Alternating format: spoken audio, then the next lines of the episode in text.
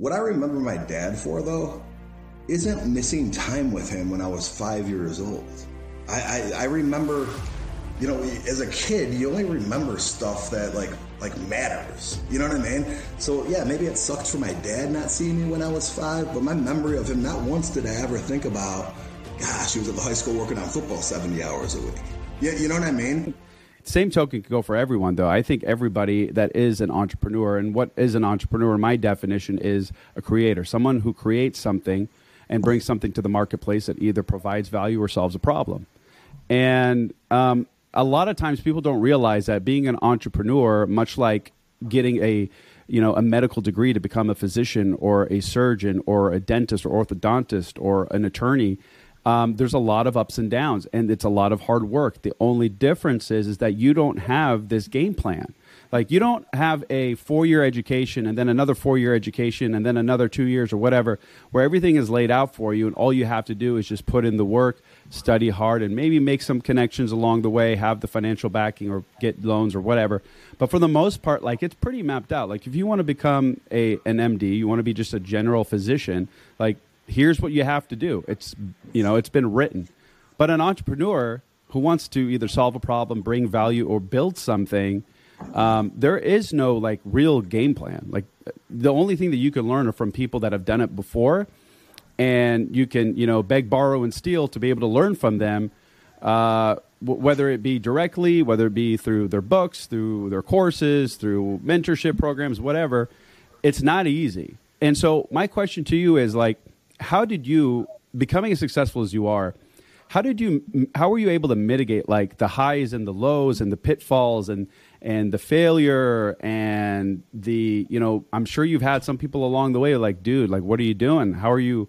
Don't you want to go figure something else out? Like you you just it's not working for you. Like how were you able to repel all of the the the the, the negative talk and how are you able to keep going in in pursuit of you know, finding this success no matter what, you were just persevering and you just knew in the back of your mind that you wanted to do it. What was your mindset throughout the whole thing? I know that's a loaded question, it's a big question, but but I think it's really important and it's a great way to start off this conversation. Sure. Yeah, I think um, you know there, there's different levels of risk an entrepreneur takes. Okay, if you're bringing something new to the market that's not currently there um, and you you not only came up with this idea or you invented this product or or whatever, and it's just brand new.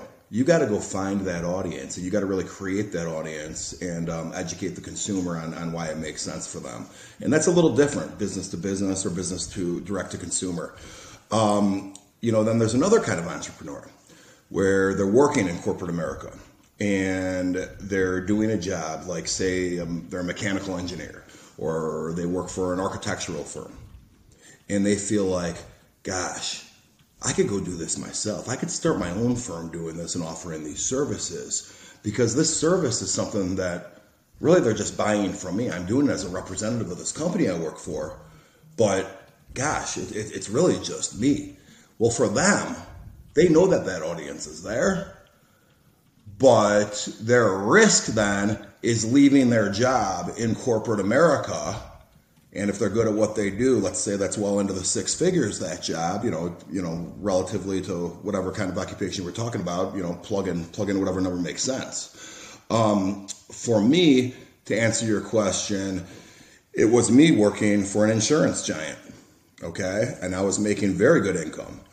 And my risk was walking away from that job and going to a zero dollar paycheck to um, saying, hey, I could do this on my own.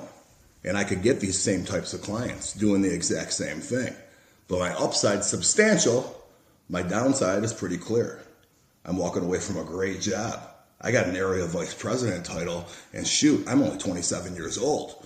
Look at me, you know, wow, my parents are happy. Look at this, I got a 401k, I'm doing all this. Are you crazy, John? You're, you're, you're an up and comer. You're a superstar over there.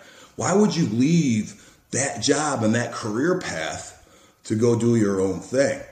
And then you, you got that feeling. And then you also got everybody around you that's been brainwashed. All of your colleagues there are buying in, they're drinking that same Kool Aid that you're, you've been drinking, that you're trying not to drink because you have this idea. you'll never be able to get those same kinds of clients. You're never going to get that large or middle market account to come work with you.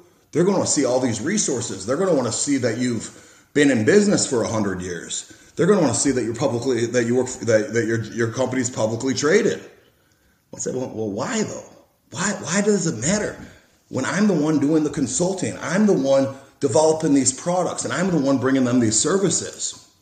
Um, so so for me, it was really a calculated risk, Mo. It was saying, gosh, I, I, I don't need to have a thousand clients to make 200 grand personally one day when my company is making tens of millions. I only need a small chunk to replace that 200 grand. Okay, I need that small chunk to replace that money. And I, by the way, I don't even know why I said 200 grand. I was making like 140 at the time. To replace that, I only need four good accounts. That's all I need. All right. Now, one day, maybe when I'm 50, if I stay there, I'm going to be making 300, 400 grand because I'll get those little raises and I'll, you know, start writing stuff and my commissions will go up. But uh, I can make that really quickly just with 10 or 12 accounts right now on my own. Don't worry. Those 10 or 12 accounts aren't ever going to go to you. Well, what I found was that they did go to me. You know, I, I took that risk. I dove into it, um, got those accounts, relatively quickly replaced that, and then and then an, an amazing thing happened you know, year four, well, sometime between year three and year five.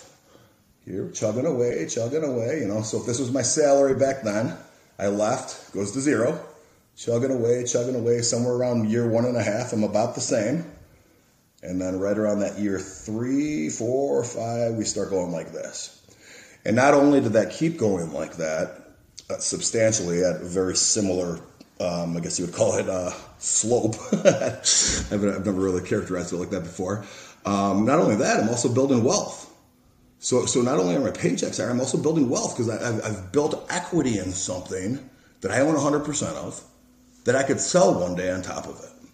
So, um, you know, when, when, when, you when you when I say I have a calcul did a calculated risk, all right, look at what that upside is. Okay, and, and, and for me, my safety net was being like, hey man, you know, you, you're, you're, if you if you can't do this, go back to corporate America. Hey, you tried. I had that safety net. I knew those jobs would still be there. Um, so you probably got a lot of entrepreneurs, Mo, that are listening to your to your show right now that um, are taking a very different kind of risk. But you also probably got some people that have some kind of glorified side hustle over here that's in something totally different than what their real career path is, those people in that career path, I think, really could learn a lot from me on on um, on um, you know the, the the model for success. I love that, and it's it's such a direct approach, right? Mm-hmm. Like yep. we all have this idea, we romanticize about, oh, I can create anything, and and the the the the romanticism comes from like you know the the thing that we could eventually achieve.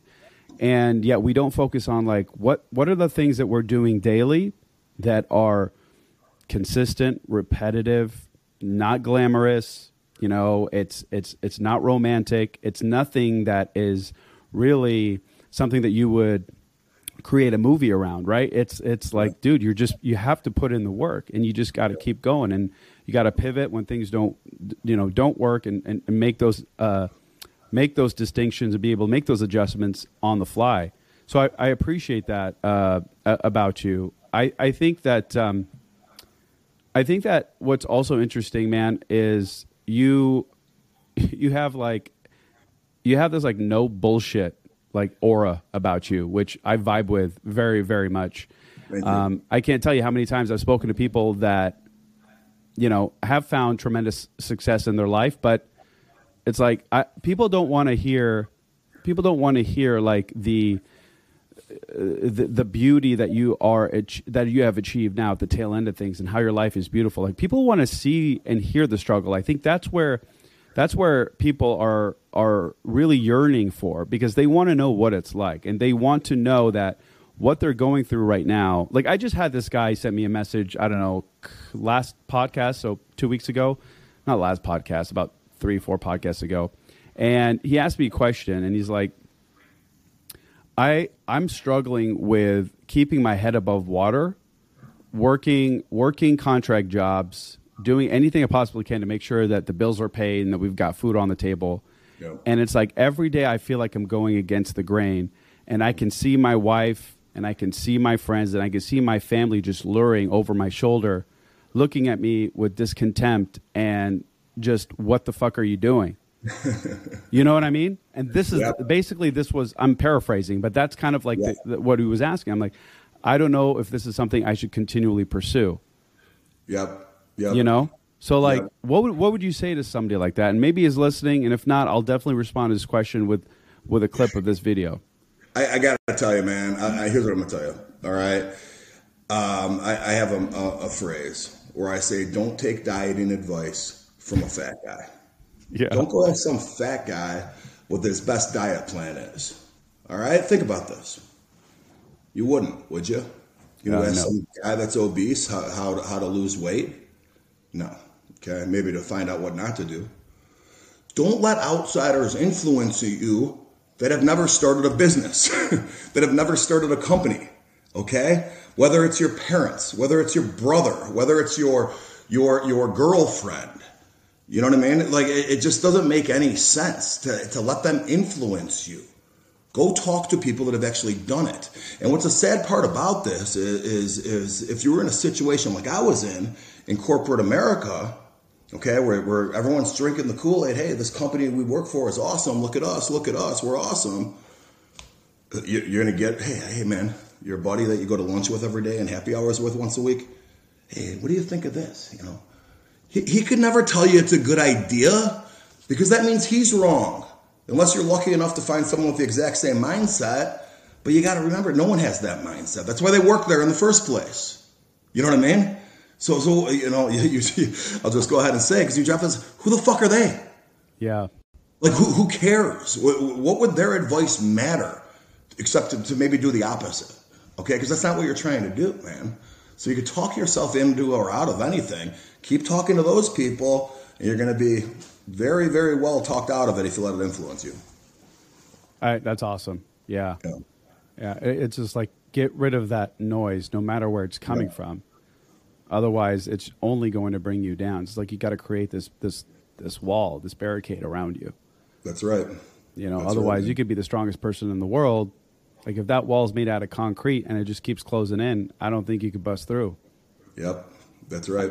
Um, So let, let's sw- switch gears just quickly. Sure. I, I'm, um, I'm a big advocate of discipline, and I, I feel like a lot of discipline is fermented in sports or in sport, Yeah. whether it be martial arts, football, basketball, soccer, doesn't matter. I feel like discipline. If you want to be an incredible player, uh, an incredible teammate, an incredible fighter, like you have to have some sort of some form of discipline to be able to get you to that point. So I, I wanted to ask, like, do you feel like, uh, you know, in your college days, in your football days, do you feel like you, um, you you developed a core discipline, and and if so, what what was like your number one thing that kept you going, and the number one thing that was like pulling you away from it? Yeah, um, definitely a work ethic. So, so I played football at both Notre Dame and uh, Northwestern University. Um, started at tight end at both institutions, um, and uh, even if I wasn't the starter, even if I was the eighth string um, walk, walk on on the team, to be on those teams, you, you need to have discipline. You're showing up on time, you're not leaving early, and you're working your rear, rear end off. And I'll tell you what, man, I, I, didn't really know it at the time, but now I look back at my life and it was definitely translatable. I had a couple hiring managers in my first jobs out of college that that "Wow, I love that you're an athlete. I love that you played football. I, I love that you played college sports. We look for that, and I, I didn't really I didn't really understand why. Um, as I look back now, older, it, it's it's it's so clear. It, it's so clear. Um, I mean, I remember situations, you know, you know, get into the office at seven in the morning, where I'm the only one there, and it's 4:30 p.m. on a Friday. Guess what? It's me and maybe the boss are there, and it's like you know, I, I just didn't understand it, and I, I kind of wondered: are, are, people not motivated to make money? I, I didn't because it was a sales job for me. I was like, I'm gonna work as much as I can. I'm gonna come in on the weekends. I was motivated to make money. Um, so I think some people might be motivated or, or want money, but they don't, they don't have that, that work ethic um, um, to do it. I'll, I'll never forget a situation. Um, the, the, the, I was in a sales environment for my first job out of college. And um, often we would have to wait for our home office in Denver, Colorado to get back to us with, um, you know, uh, they would the underwriters were, were located there. I won't get into the details; it's kind of boring for insurance. But the underwriters were there. They had to get back to us with numbers after they reviewed the financials before we could go out with a proposal.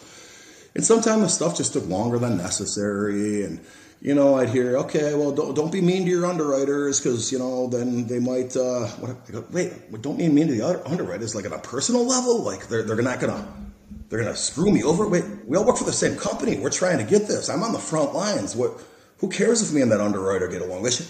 well, you know, you'll learn over time. Okay, this isn't college football. not everybody's not everybody's operating this way, and, and, I'll never forget it. I went to a home office tour, and um, you know, I was friendly to everybody, and and you know, whatever.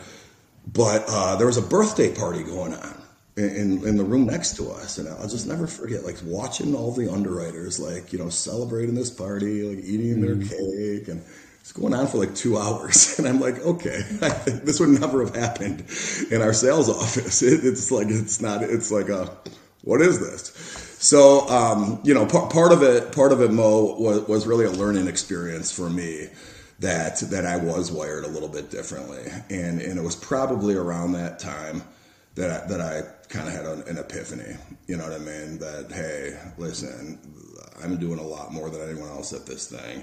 Um, it helps out that I was pretty talented at the at the um, career path I chose. Um, you know, and the combination of those two things, I think, really really put me in a position to prosper. So I, I realized that when I was probably about 25, 26 years old. Yeah, and that's big. Uh, which kind of actually, I was thinking about this as you were talking. You seemed like a very very self-aware person. Like you knew who you were at a very young age. At least at least enough to be able to identify certain things and that that's huge. I think self awareness is like the the the superpower. Think if you understand who you are, what your weaknesses are, what your strengths are, um, you can modify and you can adjust and you can pivot and you can create something for yourself or create something out of yourself. And uh, that that's phenomenal. Were you always that way, or was it your experiences you think that kind of brought you to that point of life where you, you didn't even realize that you were self aware? You just knew. You, you, know what's funny about that? Um, that that's thank you for that characterization, by the way. But but I, I think I was aware of it always, but it took me a second for each level. Okay, yeah. so when I was on this level, hey, I could be in that management level one day. And then, you know, if I ever get to that level, hey, I could be in that, you know, regional manager level one day. You know what I mean? I would always look that one level ahead. And, and even now, okay, I'm in, I'm in venture capital and you know you, you, you get into this. I, I, had a big exit in insurance and i decided to become a venture capitalist and do other things that we could talk about l- later or whatever. I don't want to digress this conversation. But but um, when i got into it i kind of like almost like come across a little self-deprecating at least but not on purpose. It was because i truly wanted to learn everything happening around me. And then after i did after i've learned and i'm still learning don't get me wrong you know uh, wait a minute, I'm, I, this guy that I'm learning from, I could do this better than him. I, and I have more resources to do what he's doing better on top of it. And I'm, I'm, it turns out I'm pretty good at this too. You know what I mean? So, so, so it's like that awareness happens when it's, you know, when that epiphany hits. So, so I don't, I don't walk into it with, with that awareness. I, like, you know, you used to talk about medical doctors earlier. Okay. There's nothing in my mind that tells me I could go be a neurosurgeon right now. There is not right. one thing. Right. Well, who knows if I went into that field? I mean, I kind of doubt I could ever be a neurosurgeon, but let's just use that as an example. If I did, you know, maybe I would end up at the University of Chicago as a neurosurgeon. Who, who knows? I, I, I don't, I need something to happen in those experiences to get me there. But once it clicks, man, it, it, it clicks for me. Can I ask you a technical question? Sure. So the average audience, I would say, is between 24 and 34. Okay. Uh, predominantly male. Okay. Um, I think like 69% or 70% male. And this is the this is something that I always get asked, and I think you're the perfect person to ask since you're in, I guess, finance. Would it be technically finance? Um, like kind of. I'm, I'm, I'm, think about Shark Tank. I'm like one of the like Shark So- Tanks of venture So, so you're you're you're an investor, and and you you've you've you've utilized, used, managed, and you just understand money. Is I guess the the thing that I'm trying to say.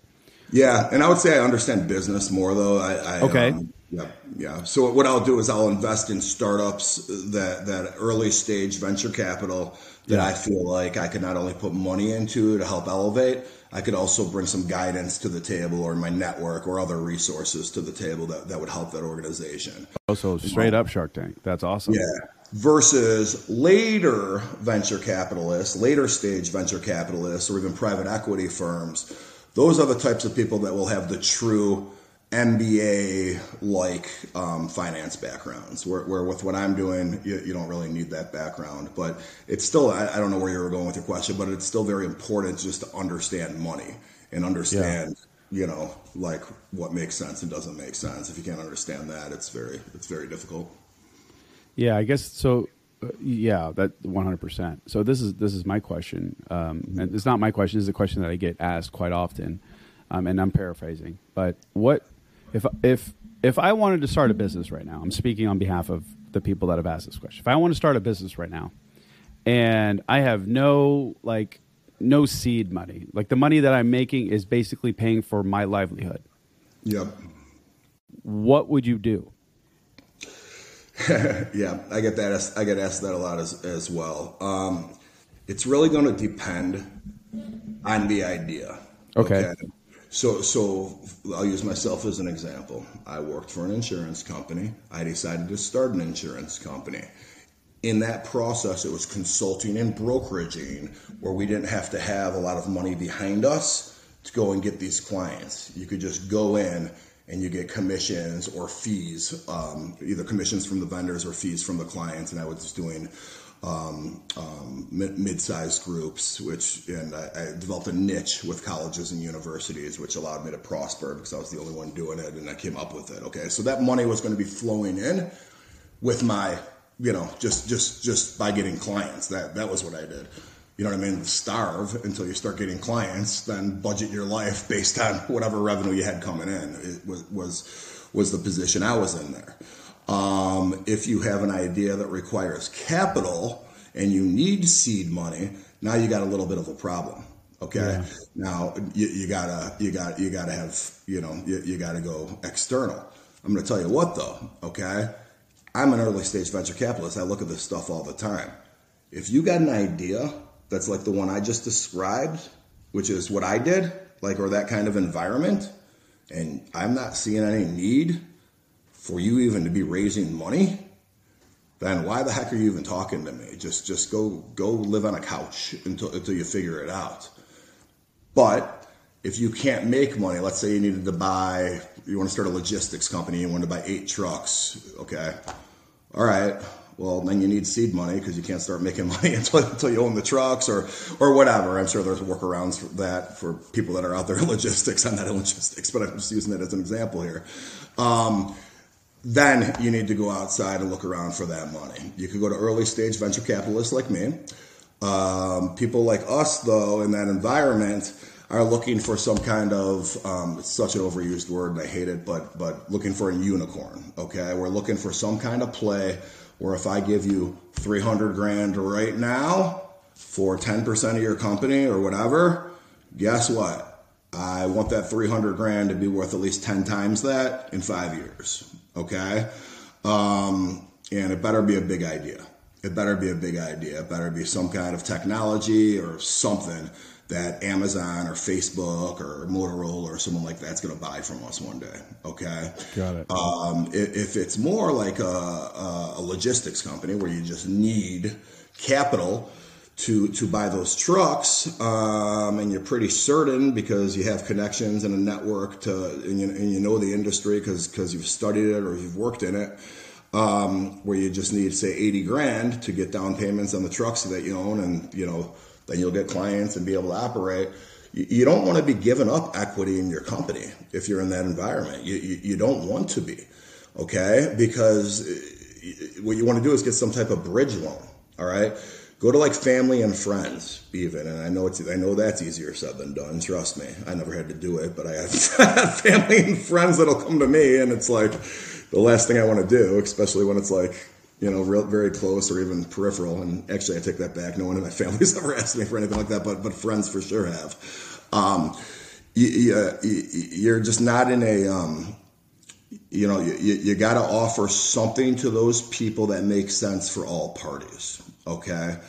And for you, if you're going to plan on making a half a million dollars a year on this company, all right, and there's not going to be a big exit one day where you sell it to someone, it's really just to get there. And you can't get off the ground without that, this $80,000 to buy these trucks. All right, do you want to give up half of your company? Hey, you give me 80 grand, we'll be 50 50 partners, I'll operate it, you be the money man that's great on paper, but what's going to happen is three or four years from now, you're making a half million dollars, or the EBITDA of the company's half a million dollars. You're giving 250 to this guy over here that gave you 80 grand four years prior. Yeah, it's a good deal for him, man, but you're going to get kind of pissed off because you're 28 years old and plan on doing this the next 20 years. And, you know, how long is this going to go? Um, but you know what, though? Maybe that's fair. That was a fair deal for him. It's not a fair deal for you though if if, if um, you know if, if you play that out. So so something that you might want to do, you get creative. Um, hey, I need eighty grand. Let me find four friends that'll give me twenty grand, and here's what I'm doing with the money. In two years, I'm going to give each each of you guys back thirty grand. So for that eighty grand, I've given up 120 grand in, in, in, in two years. So you're limiting limiting their upside. Okay, but guess what? You also have to limit their downside if you do that, or no one else, gonna, no one's going to take that deal in a million years. All right. So maybe you have equity in a home, or probably your 24 year old audience probably doesn't. Um, or maybe you have, um, I don't know, 401k money sitting there. But um, a situation like that, and this is just me talking, man. I got to tell you, you got to put some kind of personal guarantee on this thing where yeah. you're going to owe them at least that principal back. So yeah. hey, you could you could gain fifty percent in two years. Worst case scenario, you know, I'll cap you where you only lose ten percent if I go to zero, and I'll put a personal guarantee on this, and you'll be getting it from me over the years. Um, um, for that kind of situation. The other situations that have that huge upside to sell to Amazon one day, in that situation, you're dealing with investors like me, where we understand we might lose all of that money. Okay. Yeah, I think that's incredibly valuable. I, I always I always tend to say like, you know, especially for like the you know the thirty year olds, the forty year olds, you know, especially if they've been in like a like a, a specific industry career, yeah. right? Like I always say, like, why don't you build a business around something that you have knowledge around? Right. And like you could literally do that for almost nothing. Like, what does it take to register an LLC in your state? Hundred bucks, two hundred bucks. Exactly. And, know, computer, yeah. internet, like start fucking making calls. Boom. You know, if, if if you know how to help people, if you know how to, I don't know, like if if you are a writer and you can write beautifully, and especially maybe you could write to sell stuff, like hey, go be a ghostwriter. Go start reaching yep. out to people like you. Like hey, you probably have an immense knowledge, which uh, you know this is teetering yep. towards your your book. But uh, you know, I, I think that that's just something that is incredibly valuable. Yeah. Um, where where do people like?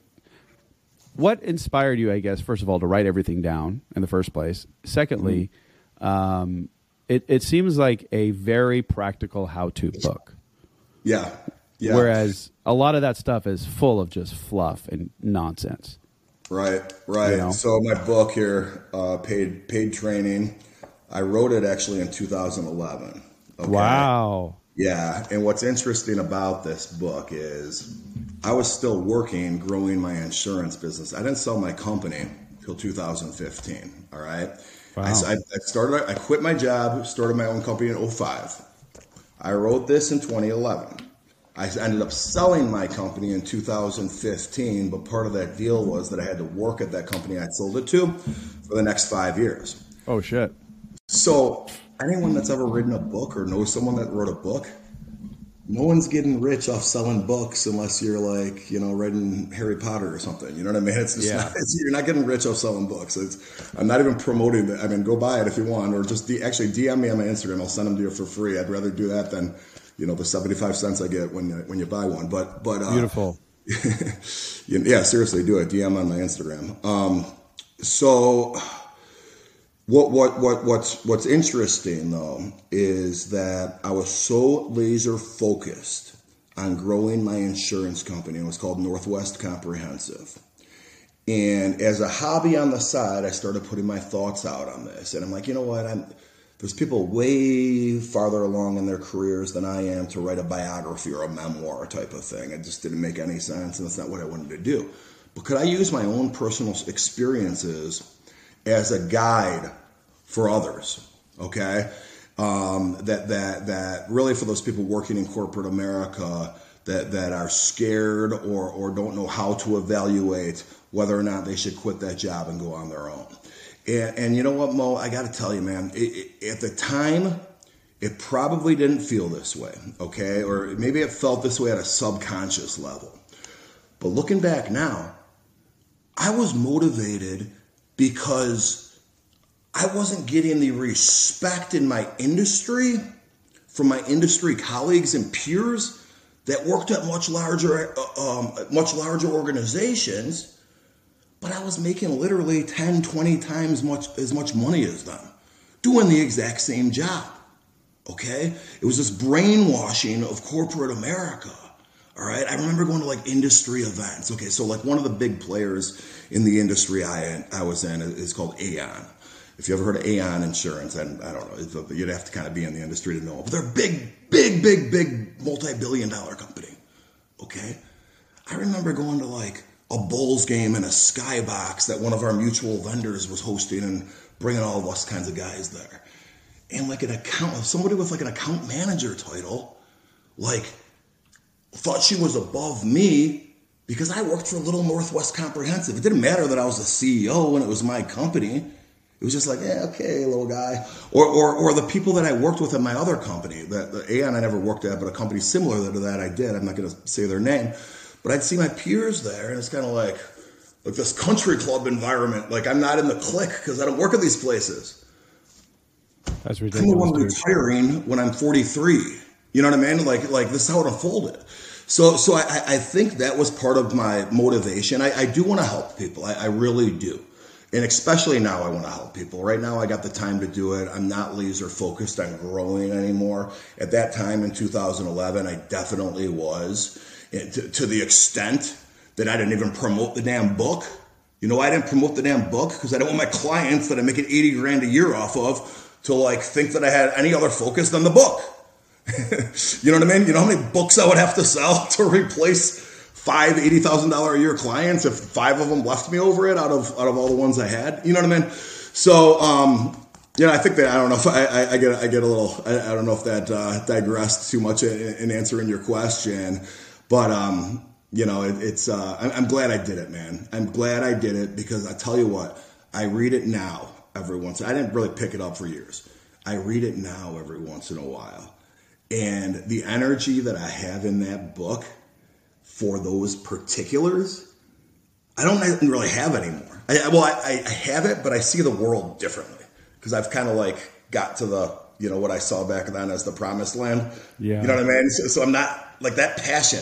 If I wrote it today, the tone would be so much different, and it probably wouldn't be as good, quite honestly. So you wrote this basically when you were in the middle of it all, like yeah.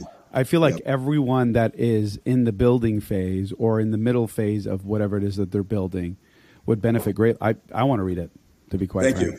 Yeah. Thank like you. I, I want to read it. I, I, I love, I love that building phase. I want to see like how you were thinking what Yeah. made you decide this versus that? And and how did you shift from this perspective to this perspective? And why did you do that? Like that's the shit Yeah. that i love. That's why i do these interviews because it's so profound to hear from people that have risen from whatever circumstance they were in and have and not only have become successful financially but like you yourself like i feel like as an individual you have to change. Like you can't just be the same person that you Right. were when you didn't have anything to the person that you are now that has everything. Like your perspective has to have some sort of change in significance and the way that you view the world. Like you even just said it. Like if you were to write it now, it wouldn't have the same sizzle in, in essence, right? Yeah, and you, you articulated that much better than I just did. Thank you for saying that. Absolutely, man. No, you're doing a great job, brother. Um, and, and, and, and I just want to say, so so just the book, and I, I didn't even know we were going to talk about my book today, but I'm going to tell you what. I didn't know we were going to talk about it, but I have it sitting right here. I'm just kidding. um, um, I, I will say this though: it, it, it is meant for that person in corporate America to help them evaluate leaving, and it's also encouraging you to not take like a Mark Cuban kind of approach. Hey, eat ramen noodles, live in the back seat of your car till you get there. It's more of an approach saying, hey, man, unless you're inventing Facebook or something, just learn the industry working for somebody else. Mm-hmm. Paid training. View that time there as paid training. And then it gets into the evaluation of how to know when you're ready to go out on, go go out by yourself. So that's and, and actually I I that take that that advice man that that's worth a million bucks like i, I if if if this was me i don't know 15 years ago and i could write you a million dollar check for that advice i would. Because it's it's so pivotal man. It is so pivotal. Like go work for somebody learn the fucking industry get paid while doing it and then go do your own thing. Yep. Yep. like how much simpler can you guys want? Like that is Yeah. literally the ultimate formula. So if you're looking at wanting to get into insurance or sales or real estate or mortgage or building your own business around advertising, media, whatever, go get a job, work a 9 to 5, learn everything you possibly can, get paid, support your family, all the while start building your side hustle. Slowly but surely learning everything you need to do. I fucking love that, man. Thank you so much for sharing that. One last thing, one last Yeah. thing before we got to let you go. I know we got about 15 minutes or so, but um, something that I I, I wanted um, to, to ask you what what was like I don't know if you had a family throughout all this. I don't know if you were married. I don't know if you had children. Um, but if you did, or somewhere along the lines, like, uh, well, let me ask you first: Did you have a family, or were you having any? when like, were you married at the? company, when I Yeah. started my company. Yeah. Uh, yeah, it's funny. It, it actually timed up hilariously. Uh, I had just gotten divorced and had a uh, uh, young young kid at the time. At, at the time. yeah, mhm. And h- how how was that like? Um, how did that affect you? Like you seeing your child? Um, it you was know- interesting timing. I'm actually really good friends now with my, my ex wife, and we, we kind of kid a little bit. Hey, if you would have you would have waited a couple more a couple more years, you would own half half that company. Uh, we make a joke out of it. They're, her and her, her and her husband are actually really good friends of mine now. We go to vacations together and everything. oh shit! That's no, that's great. Yeah, we've had the co like co-parent. That's I should write a book on co-parenting and, and how to make it work. It's been a been a great experience. Um, but From, a- uh, from, from a man's perspective, I think you should. I think that would be great because a lot of the stuff that comes out in that perspective is either written by a woman or a psychiatrist or psychologist of some kind, and it's nothing really practical. It's more based on theory. yeah, wow. You know what? Yeah, maybe I'll, I don't know. Maybe we'll see. Bro, Um, why not? Yeah. Um, I'll, I'll, I'll tell you what, man. It goes back to what I said earlier about about a calculated risk. Okay. Yeah. And and one of the things that that had happened to me, okay, was that I stopped learning and growing in the environment I was in at the company that I worked for. Okay. Yeah. Now, simultaneous to this and unrelated, I think at least, gosh, I never really thought about it this way. I also got divorced. I don't, I don't think those things had anything to do with each other, but maybe, who knows? I, I, no, they, they definitely did not. It was two totally mutually exclusive things going on, and it really was. So, any psychologists listening, don't don't try to draw a parallel. Well, whatever. anyway, so um, it, it just so happened that I was getting a divorce at, at that time. Now, maybe some somewhere mentally though, I was like, yeah, you know what, F it, let's go. You know what I mean? And I, I kind of wonder sometimes if I would have stayed married, and that would have been enough for me, and just having a family and and um, gosh, keeping that job to keep that paycheck so we could plan a trip to Hawaii next year or or whatever. I still had financial responsibilities to, to my daughter. You know what I mean? There were still things on the table that I needed to be to be doing, but but maybe somewhere subconsciously, Mo, um, was like, you know, F it, man, because I don't have anything going on personally in that department right now, at least. That's that's occupying my passions. You know what I mean? Let's focus everything on your career. Mm-hmm. In focusing on my career, okay, grow, grow, grow, grow. Uh, these guys that are 40 and 50, I'm better at this job than they are. They've only worked here 30 years. I've worked here two, and uh, they're making 30 grand more than me. What am I doing? Okay, get out. All right. So so so so um, it might be a little bit of a stretch, but as I'm talking myself into it here out loud, um, you know, maybe that did play a role. Did you follow all that? I was kind of all over the place there. Yeah, no, I, I, I did. I did. Yeah. I, uh, I, first of all, kudos to uh, being able to um, sustain a relationship, build a relationship, and also have a current relationship with your wife that is co-parenting. Um, that that's that's a struggle for a lot of men. Um, mm. I mean, I, I I don't know if I don't know how I would do it. Especially, I mean, it would have to be. I guess it depends on the circumstance, but like my kids mean absolutely everything to me, and I know how how much of a struggle it is, especially during their early childhood, yeah. when you're devoting so much time, like to building a business. Like you know, I remember right. being locked up for 14 hours a day, and my kids were growing up right in front of me. Um, yeah. It's not it's not always the easiest thing, but awesome. you have to have that like perspective of, yeah, but I'm creating this life that I want, but I'm going to share it with my child or children and they're going to be able to benefit from it long term. Yeah. You know, and, and I think a lot of people forget that. Like just because just because you're working your ass off doesn't necessarily mean you're going to be a neglectful father or a neglect, neglectful mother. Like we we do it to to to have a better life and like you know and and here's the other thing man that I wanted to share with you and I want your uh your stance on it like can I say I, one thing about what you just said? Yeah. Real quick? Yeah. I, I lost both of my parents in the, over the last few years, actually. Sorry to hear that, man. It sucks, right? My dad was a high school football coach, okay? He worked his ass off that all the time, all right? What I remember my dad for, though, isn't missing time with him when I was five years old. I, I, I remember, you know, as a kid, you only remember stuff that, like, like matters. You know what I mean? So yeah, maybe it sucked for my dad not seeing me when I was five, but my memory of him, not once did I ever think about, gosh, he was at the high school working on football 70 hours a week. Yeah, you know what I mean? And and it's just, it's just kind of funny. It's it's as I'm older, I wasn't looking at it that way with with my daughter in 2005, but now I like look back and I see how I feel about my parents that are gone, and any guilt that I would have ever had about time I, I did or didn't spend with, with my with my kids. At the end of the day, do you know you were a good dad? Do you know you were a good parent? Do your kids know you love them and are mm-hmm. operating in their best interest? I think really that's what's going to matter at the end.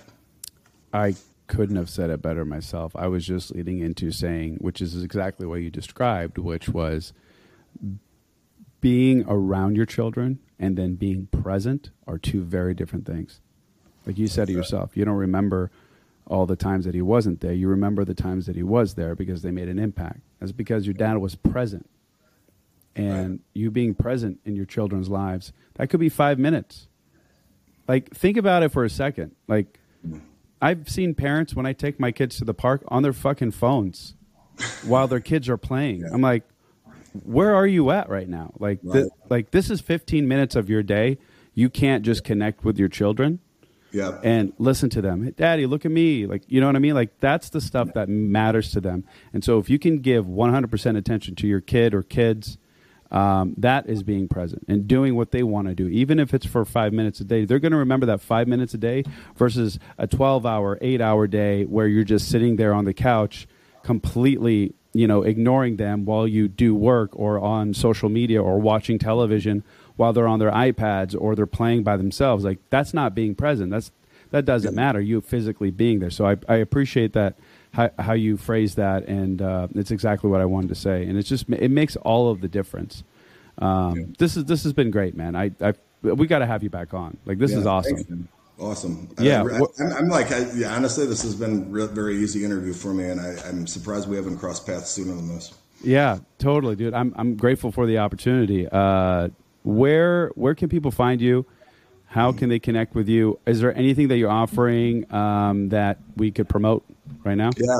Well, thank you for asking that. Not really. Actually, um, I do post a lot of business uh, related topics, really only business related topics um, at my uh, Instagram. It's at John Cerasani, J O H N C E R A S A N I. A lot, a lot of just practical advice as well as um, um, things that are happening with, with startup companies and people that are involved in them that, that I encounter. And there's usually some kind of lesson at the end of each of my posts. But I, I think what's different about my Instagram and a lot of people that you might see on podcasts like this in general, I'm not doing business coaching. I'm not doing really motivational speaking or anything. I, I do have a book, but I don't really care if you buy it or not. Um, well, I, be, I, I, care for your behalf if you buy it, but, yeah, yeah. but um, I'm not you know that, that's not what i'm about i'm at this phase in my life where i have the time to put out some content um, that i think uh, that i think matters so that's what's going on i, I appreciate that i, I gotta say john um, that's exactly why you need to be producing content mm-hmm. because oh. you are not a motivational coach mm-hmm. you're a straight talker and you're giving actual like actionable tangible information that I can take with me today and I can go apply it immediately. That doesn't exist. Most of the stuff that we talk about, even the stuff that I talk about, like it, it's it's philosophical. Like we're just pontificating. We're not actually. It's not. It's not anything that is like here. Do this, and then this will happen. Um, like if you were to, okay, everybody listening, let's. I want John to get on TikTok. I really do, dude. If you were just to, just hear me out, hear me out. If you just once a day, if you just busted out your phone, loaded up, yeah. open the app, hit record, you didn't do anything. It, like here's what's cool about TikTok. It doesn't. Okay. It does not favor. It does not favor like polished content, like Instagram. Yeah. Instagram, it, you know, wants to be polished, pretty, nice, neat, whatever. Post, edited, all that shit. TikTok, it's not. It wants to be granular. It wants to be raw unfiltered nonsense. Just whatever it is you have to say. You don't need to worry about captions. You don't need to worry about title tags. You don't need to worry about hashtags, any of that shit. Like, yes, it can benefit, but if you were just to take once a day, you open up the app, you hit record, whatever was on the top of your mind that you felt yeah. could be valuable, and it was 10 seconds or 20 seconds or 30 seconds long, and you did that, on a daily basis in 30 days, I guarantee you have 100,000 followers. I fucking is believe that it. how it is? Uh, is it that easy? All I, right. I believe it. I believe it. Yeah. It's because right okay. now the, the organic reach is insane.